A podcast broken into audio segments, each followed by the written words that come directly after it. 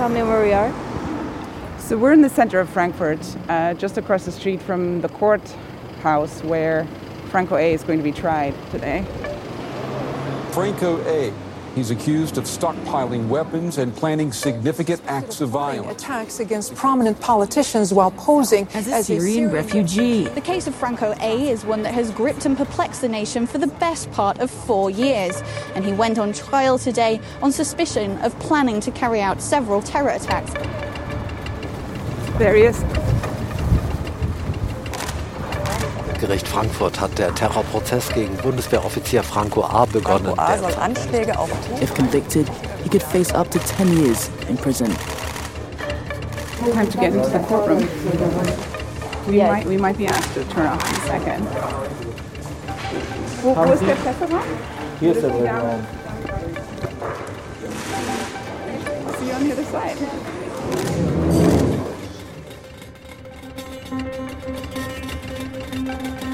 The trial of Franco A started in May 2021. He's the only person from a nationwide far right network standing trial for plotting terrorism. Only a limited number of reporters are allowed in, and no one can record the proceedings. But long before Franco A ever walked into the courtroom, he talked to me From the New York Times, I'm Katrin Bennhold. This is Day X.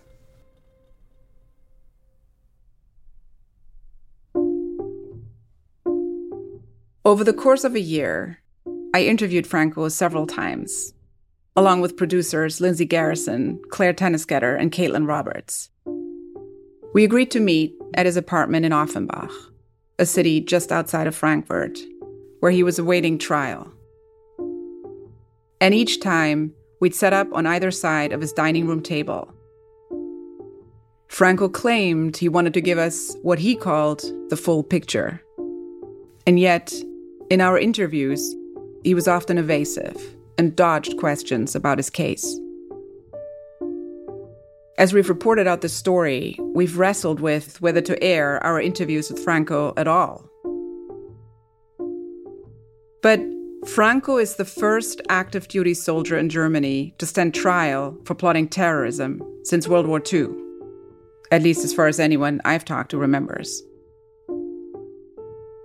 And given the danger of far right infiltration, not just in Germany, but around the world, we wanted to show what the threat of the far right can look like today. Franco's 32 years old. He wears a ponytail and a vest. He's well spoken and is fluent in English and French. He's got a gigantic bookshelf in his living room with the Bible, the Quran, and a copy of the German Constitution. He kind of looks like an art student, and he claims he doesn't have any far right views. But the evidence I've obtained over the past year paints a very different picture. In voice memos that police found on his phone, Franco praises Hitler. He argues that immigration has ruined Germany's ethnic purity, and he advocates for destroying the state. He stole ammunition and explosives from the military, and he stashed them in his basement. And of course, there's that loaded gun he hid in the bathroom at the Vienna airport which was one of the first things yeah. that I asked him about. Um, something happened. Yeah, something happened, exactly. Um, what do you know what happened? You've said that you found a gun. Yeah. What, what, what, what happened? Yes. Um, or is that not true? Do you think it's credible? Do you think it's true? Well, why don't you tell tell the story first, and then yeah. and then then let's talk about whether it's still, credible. Still, it's still it's. Um... This is your version. Yeah. Yeah. Yeah. So we go there. We are. We are. We we have. We have been drink. Well, no, no, no. I'm mixing up things now.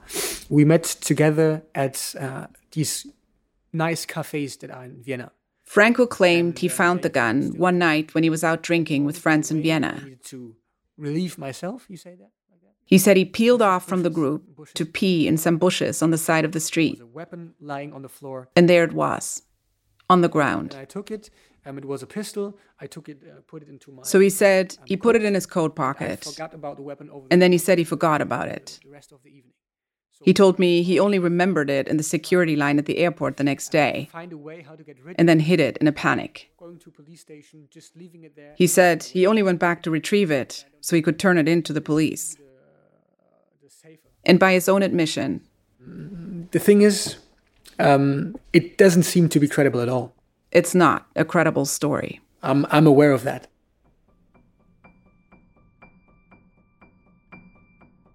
Prosecutors believe he'd bought the gun several months earlier in Paris. It's a vintage French handgun.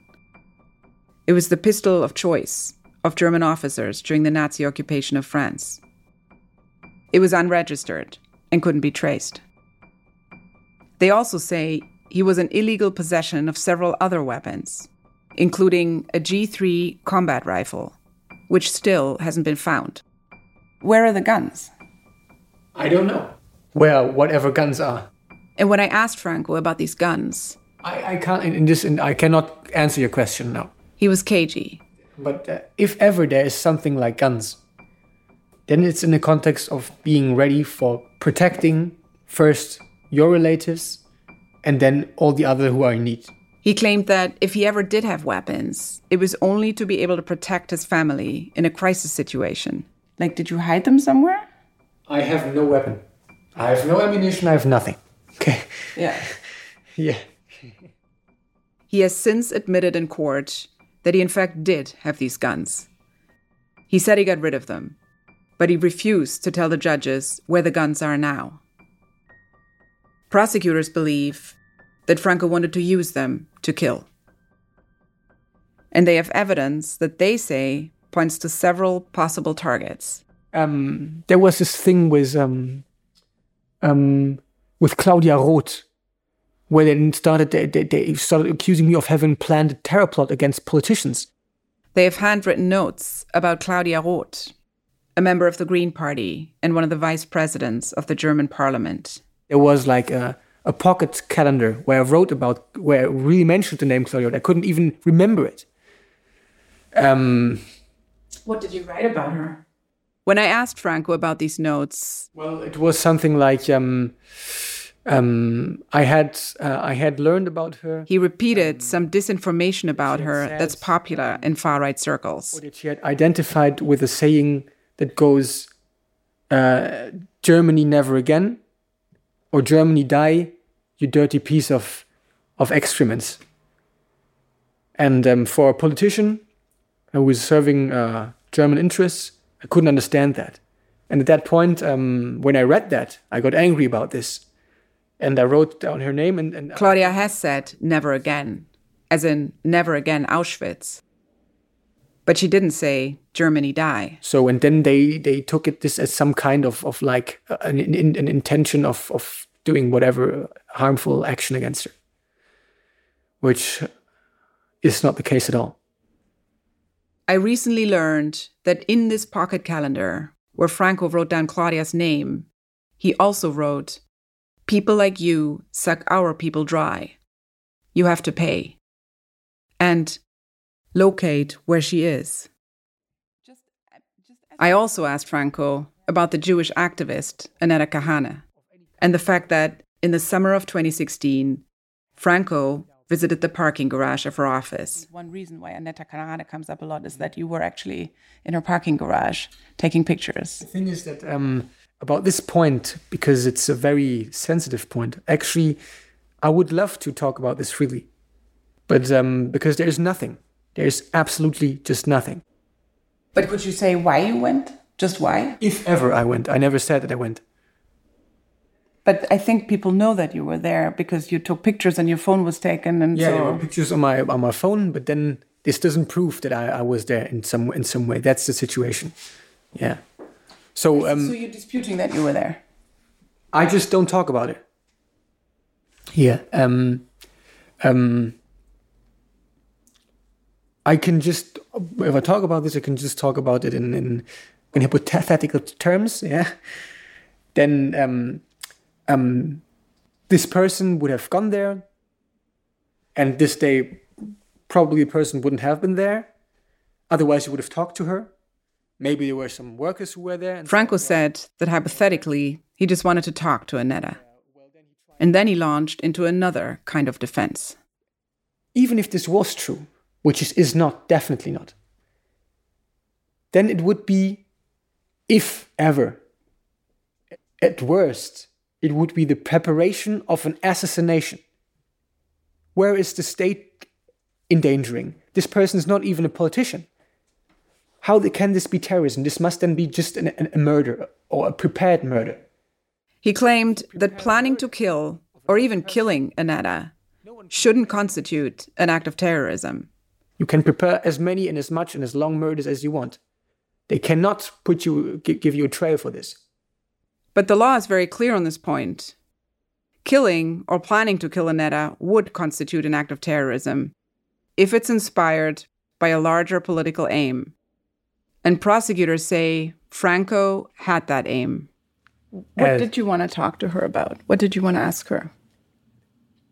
We cannot talk about this. I can, I can only talk in, in conjunctive, if ever. What might you have asked her if you had gone there? Um, for instance, what does she mean when she says that um, this is a bankruptcy of the eastern regions of Germany that there are no, not enough black minorities. Franco referred to an interview in 2015 where Anetta agreed with the idea that eastern states should take in more of the refugees that were coming into Germany at the time. She said eastern regions were struggling because the population was shrinking and they would benefit from immigration. What's wrong with a country or with a part of a country that is where, where there are white people living. The idea of a diversifying Germany came up often in our interviews. I welcome in my country anybody who has a different culture. And while Franco claimed he didn't believe in racial hierarchy, he also said things like world you have migration for a thousand years. Everyone will look the same and everything will be the same. Mixing races and cultures will eventually erase them. This is not diversity. This is a loss in diversity. That's obvious. It's in these moments that Franco revealed himself as part of a larger phenomenon among the far right. They call themselves the New Right. Instead of skinheads and swastika tattoos, they often look more like Franco with his ponytail and vest. Instead of screaming out racial slurs at rallies, they speak with an intellectual veneer, calling themselves ethno pluralists.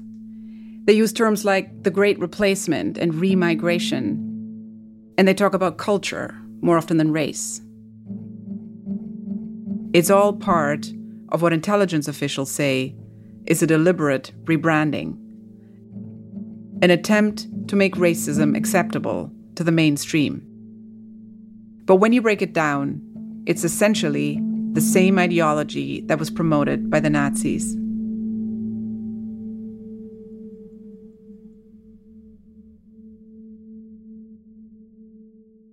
Franco's ideology is a central part of the case against him.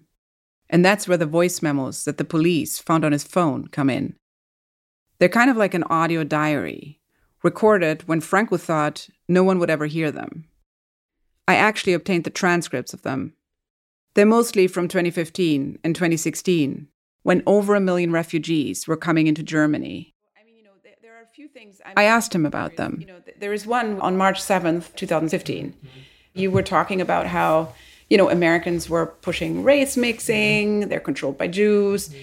And finally, Hitler is above all things, mm-hmm. above everything you say. Hitler was a creator of honest work. Everything that makes Hitler bad is a lie. How do you explain this? So you must know that it was like in a joking mode. In these memos, Franco describes a global Jewish conspiracy to weaken white European nations. This is you're saying well, that- no, America, controlled by the Jews, wants No, to no, bring no, no, no. everything under a world order. No, it's not Jews. Well, Well, okay, it- you do say that here. Okay, that- okay, we come to that. We come to that. and that world leaders like Chancellor Angela Merkel are in on the plot. And you call this a war. Well, a war between what we saw between this globalizing. Well, no, we we go too far. I, I, And as in any other war, he suggests violence is justified. You do talk about, you know, violence is an option. It has to be an option. Mm-hmm. Yeah, because you need to def- of where course. Mm-hmm. these criminals are today, they are only there because they've murdered time and time again. Mm-hmm. So let's not hesitate not to murder, but to kill. In other words, let's not hesitate to kill. So you you are saying we are in in No, a situation of Hes- war and confrontation. Hesitate. In one of the memos, he calls out to the French, the British, the Americans, the Italians, the Swedes, the Poles, the Russians to stand against the enemy. You, you say that we have to do this, we have the God given right and the constitutional right to do this. You end with, all together now the time has come. He says, all together now the time has come. Don't talk about my views, please. The thoughts that I once had, that I might have in the future, that I have now, mm-hmm. are not even necessarily point of views. Mm-hmm. It's just all work in progress and everything evolves. In the end, Franco explained these voice memos by saying they were supposed to be private, and he was just working through ideas. They're not views, he claimed, just thoughts.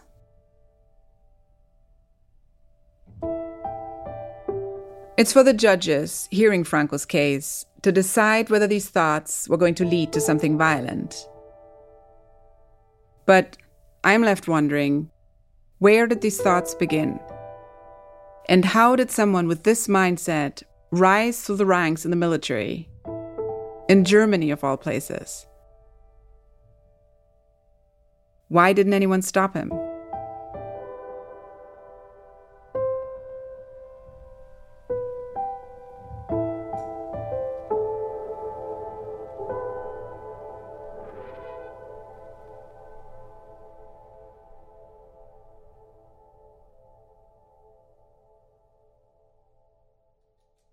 Across America, BP supports more than 275,000 jobs to keep energy flowing. Jobs like building grid scale solar in Ohio and producing gas with fewer operational emissions in Texas. It's and, not or. See what doing both means for energy nationwide at bp.com slash investing in America. Hey there, it's Ira Glass from This American Life. If you don't know our show, it's true stories that unfold like little movies for radio. Lots of them funny, with surprising moments and plot twists. We've been on the radio for years. And we teamed up with the New York Times to bring you new episodes of This American Life a full day and a half before you can find them anywhere else online. And the place you can do that is the New York Times audio app every Saturday morning. In the app, you also find the best of our archive, hundreds of episodes, plus This American Life shorts, which are handpicked stories when you're in the mood to hear something good, but you don't have time for a whole episode. And the New York Times audio app, can I say, is chock full of tons of other stories and podcasts curated every day for those moments that you want to listen to something and you don't know what you want to listen to. You can download it at nytimes.com slash audio app and subscribe to start listening. And if you're not already a New York Times subscriber, well, this is another reason to become one. Again, that's nytimes.com slash audio app.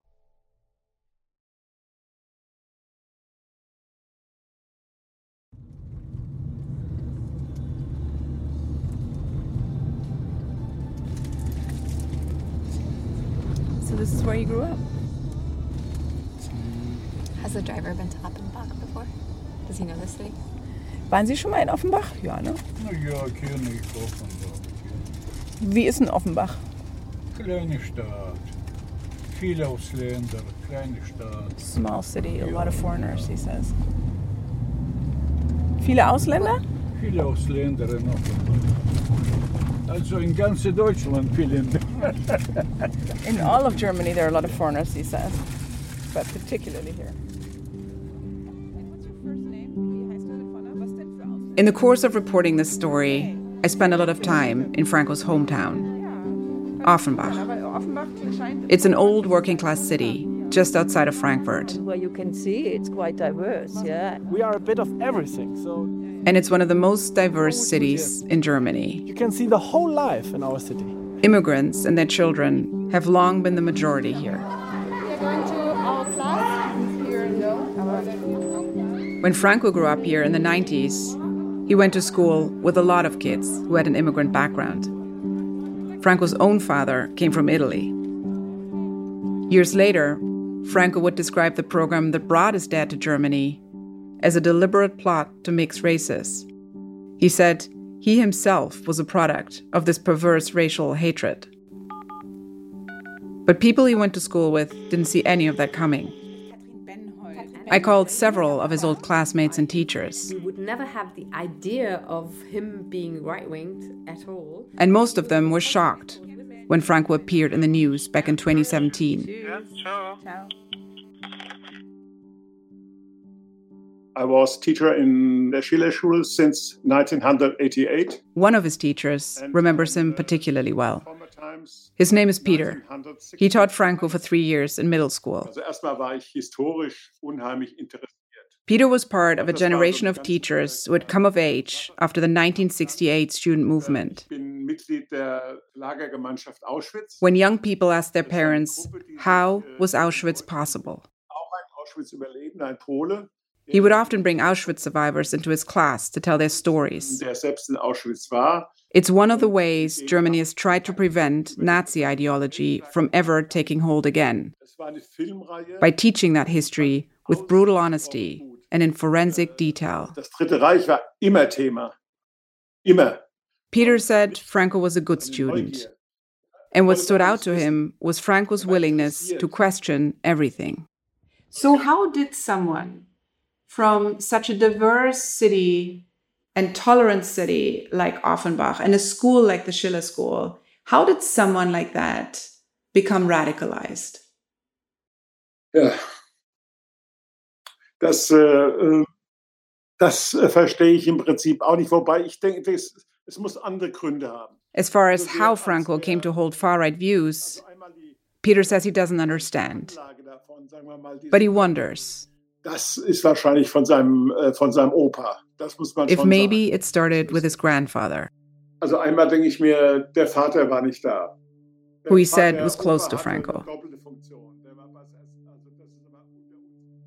Franco's grandfather died in 2005, but I was able to find out a few things about him. He was a member of the Nazi Party. I found his membership card at the National Archives. He joined in 1939. I also visited his grave, There it is. and carved into the stone were Norse runes that were popular among the SS, the Nazi Party's elite forces. When I spoke to Franco's mom, she told me that her father and Franco had been close. They all lived in the same apartment building, and Franco's own father left when he was young. I asked her about the copy of Mein Kampf police found when they were investigating Franco, and she said it originally belonged to her father. Franco denies that his grandfather was a big part of his life, but he acknowledges that they'd spent time together and that his grandfather would tell him stories about his adventures in the war. In one voice memo from 2015, Franco recounts standing by his grandfather's grave and thanking him for his guidance. I don't know for sure what influence his grandfather had on Franco, but the shadow of German history is long. And the way it's embedded in so many German families, it can lay dormant for a generation and then come alive again.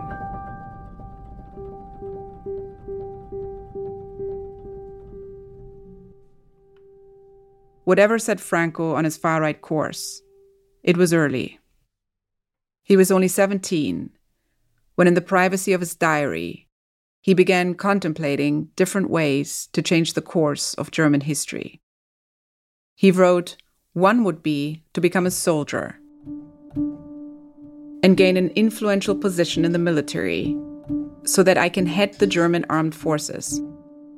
A path that I can very well imagine and that I also think I would be able to do successfully. That would be followed by a military coup. All historically significant leaders made their way to the top with the help of the military. For example, Napoleon Bonaparte, Mustafa Kemal Ataturk, Adolf Hitler, and to a certain extent, Alexander the Great.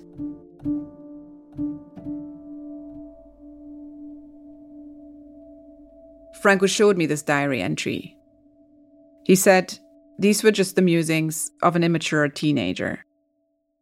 But a couple of years after he wrote that, in 2008, Franco joined the German military.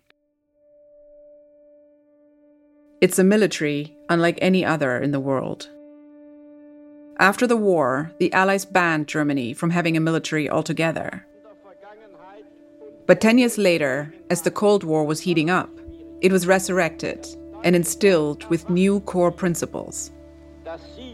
Traditions and symbols from the Nazi era, like swastikas and runes, were taboo. Soldiers were required to swear an oath on the new democratic constitution. And they were taught not to blindly follow orders, but to follow a moral compass defined by the constitution. This became known as inner guidance. They weren't just soldiers, they were citizens in uniform. Franco excelled in the military. He was quickly selected as one of only a handful of German officer cadets to attend the prestigious Saint Cyr Military Academy. It's like the West Point of France. Franco spent five years abroad, and as part of his military training, he also attended some of Europe's best universities. He started studying things like nationalism and world politics. And he told me he wasn't satisfied with conventional explanations for things like 9 11 and the wars in Iraq and Afghanistan. So he decided to go and search for answers himself, sometimes online. At the end of 2013, he submitted a master's thesis titled Political Change and Strategy of Subversion, in which he publicly laid out his far right worldview for the first time. I have a copy of it. In his thesis, Franco writes about powerful elites who are secretly acting to weaken society in order to maximize their control. He points to big sweeps of migration as one of the ways they do that. He writes that the downfall of great civilizations has always been the dilution of racial purity. That migration was a form of genocide, and that Europe and the West were next in line if they didn't defend themselves. The French commander of the military academy was appalled he immediately flagged it to Franco's German superiors. He told them that if this was a French participant, we would remove him. The German military commissioned an historian to review the thesis. After three days, he concluded that the thesis was not an academic qualification paper, but a radical nationalist racist appeal. Franco was summoned for questioning by a military attorney who told him that his thesis was not compatible with the German constitution. Franco defended himself by saying that as the second best student in his class, he felt pressure to create something great. And in the end, the military attorney came to the conclusion that Franco had become a victim of his own intellectual abilities. No one informed the office that's in charge of monitoring extremism in the German military. Franco was allowed to submit a new thesis. And by the time he returned to Germany, it was as if nothing had happened. His superior in Dresden described him as a model German soldier, a citizen in uniform.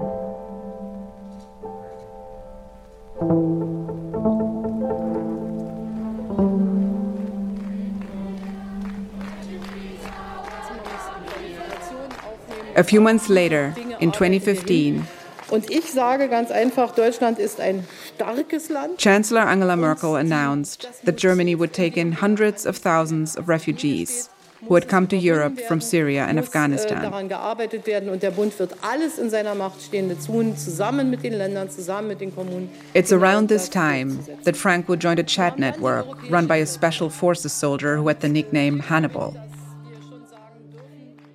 And in this network, he found other soldiers and police officers with far right views. They were preparing for civil unrest, for the breakdown of social order, for something they called Day X. Franco was preparing too. He showed us his prepper cellar, We have electric generator. The same place he had stashed stolen ammunition and explosives, Um, and this is where actually this book, uh, Mein Kampf, was. Here. and his grandfather's copy of Mein Kampf. And these are these cowboy matches. We saw stockpiles of food and medicines, Machetes, I have them here. and a machete he'd strategically hidden. Ammo for the air gun. So you, you can't pressure. kill people with that. No, well, maybe. F- no, actually not. The particular branch of Hannibal's network that Franco belonged to, the southern branch, that actually written out a plan for day X. It says the plan would be activated 12 hours after the national cell phone network goes down, or four hours after the people who run the network had declared a state of emergency. It gives precise geocoordinates for a place to gather, and the idea was to take people from there to a safe house, what the plan called a group hideout. Can use it as a radio. It also lists a radio frequency to communicate on. And to distinguish between friends and enemies, group members were given a code and told to wear a special patch. The police later found one of these patches at Franco's house. But prosecutors argue that Franco wasn't just preparing for a crisis, he wanted to trigger one. In December 2015, as Germany's immigration office was totally overwhelmed with the influx of refugees, I put on rags. Franco disguised himself. I made my beard a bit black. I blackened my beard with shoe. He put shoe polish in his beard And I did a bit of, of darkening cream in my. and his mother's makeup on his face and hands. Gave me a form to, to fill in. In broken English, he told a police officer in his hometown that he had fled the war in Syria and lost his papers along the way. He was photographed and fingerprinted. Soon after, he qualified for benefits and housing, and eventually was granted the status to live and work in Germany. He had created an entirely new identity for himself.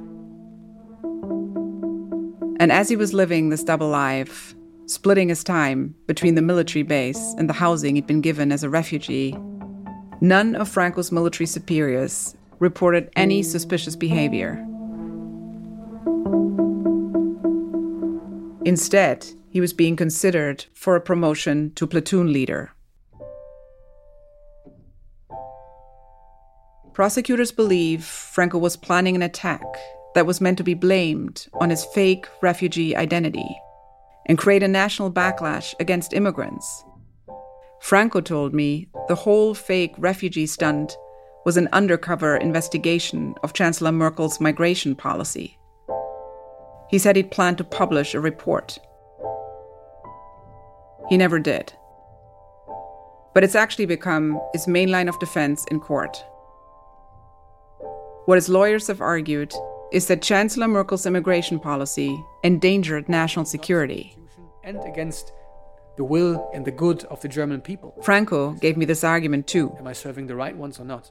He said that, as a soldier who swore an oath to protect the Constitution, You need to put into question the way this. he was doing what he was trained to do This is what we are supposed to do as officers. This is why we're officers. and following his inner guidance. yeah, in order to keep the standards high.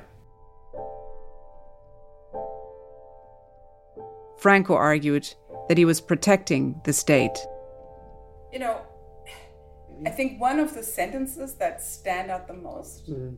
But in his voice memos, he advocates for destroying it. The, the state, um, and this is, you know, everybody who contributes to destroy this construct of a state does something good.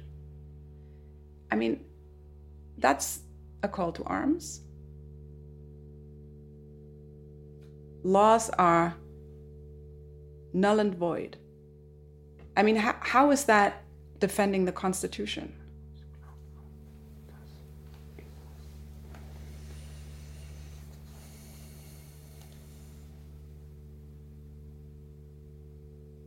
When I asked him about this, he had no answer.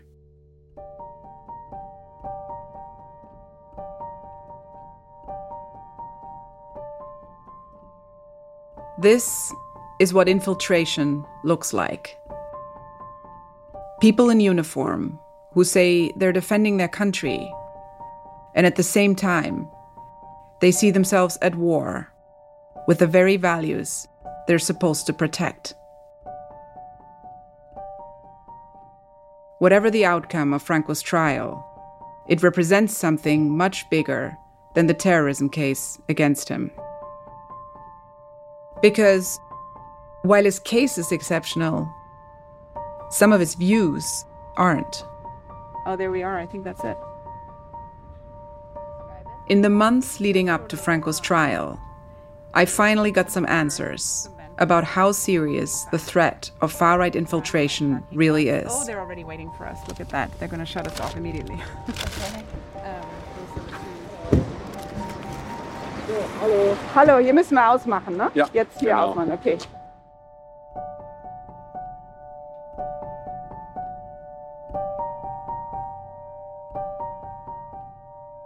Day X is made by Lindsay Garrison, Clare Toeniskoetter, Caitlin Roberts, Larissa Anderson, Michael Benoit, and me, Katrin Bennhold.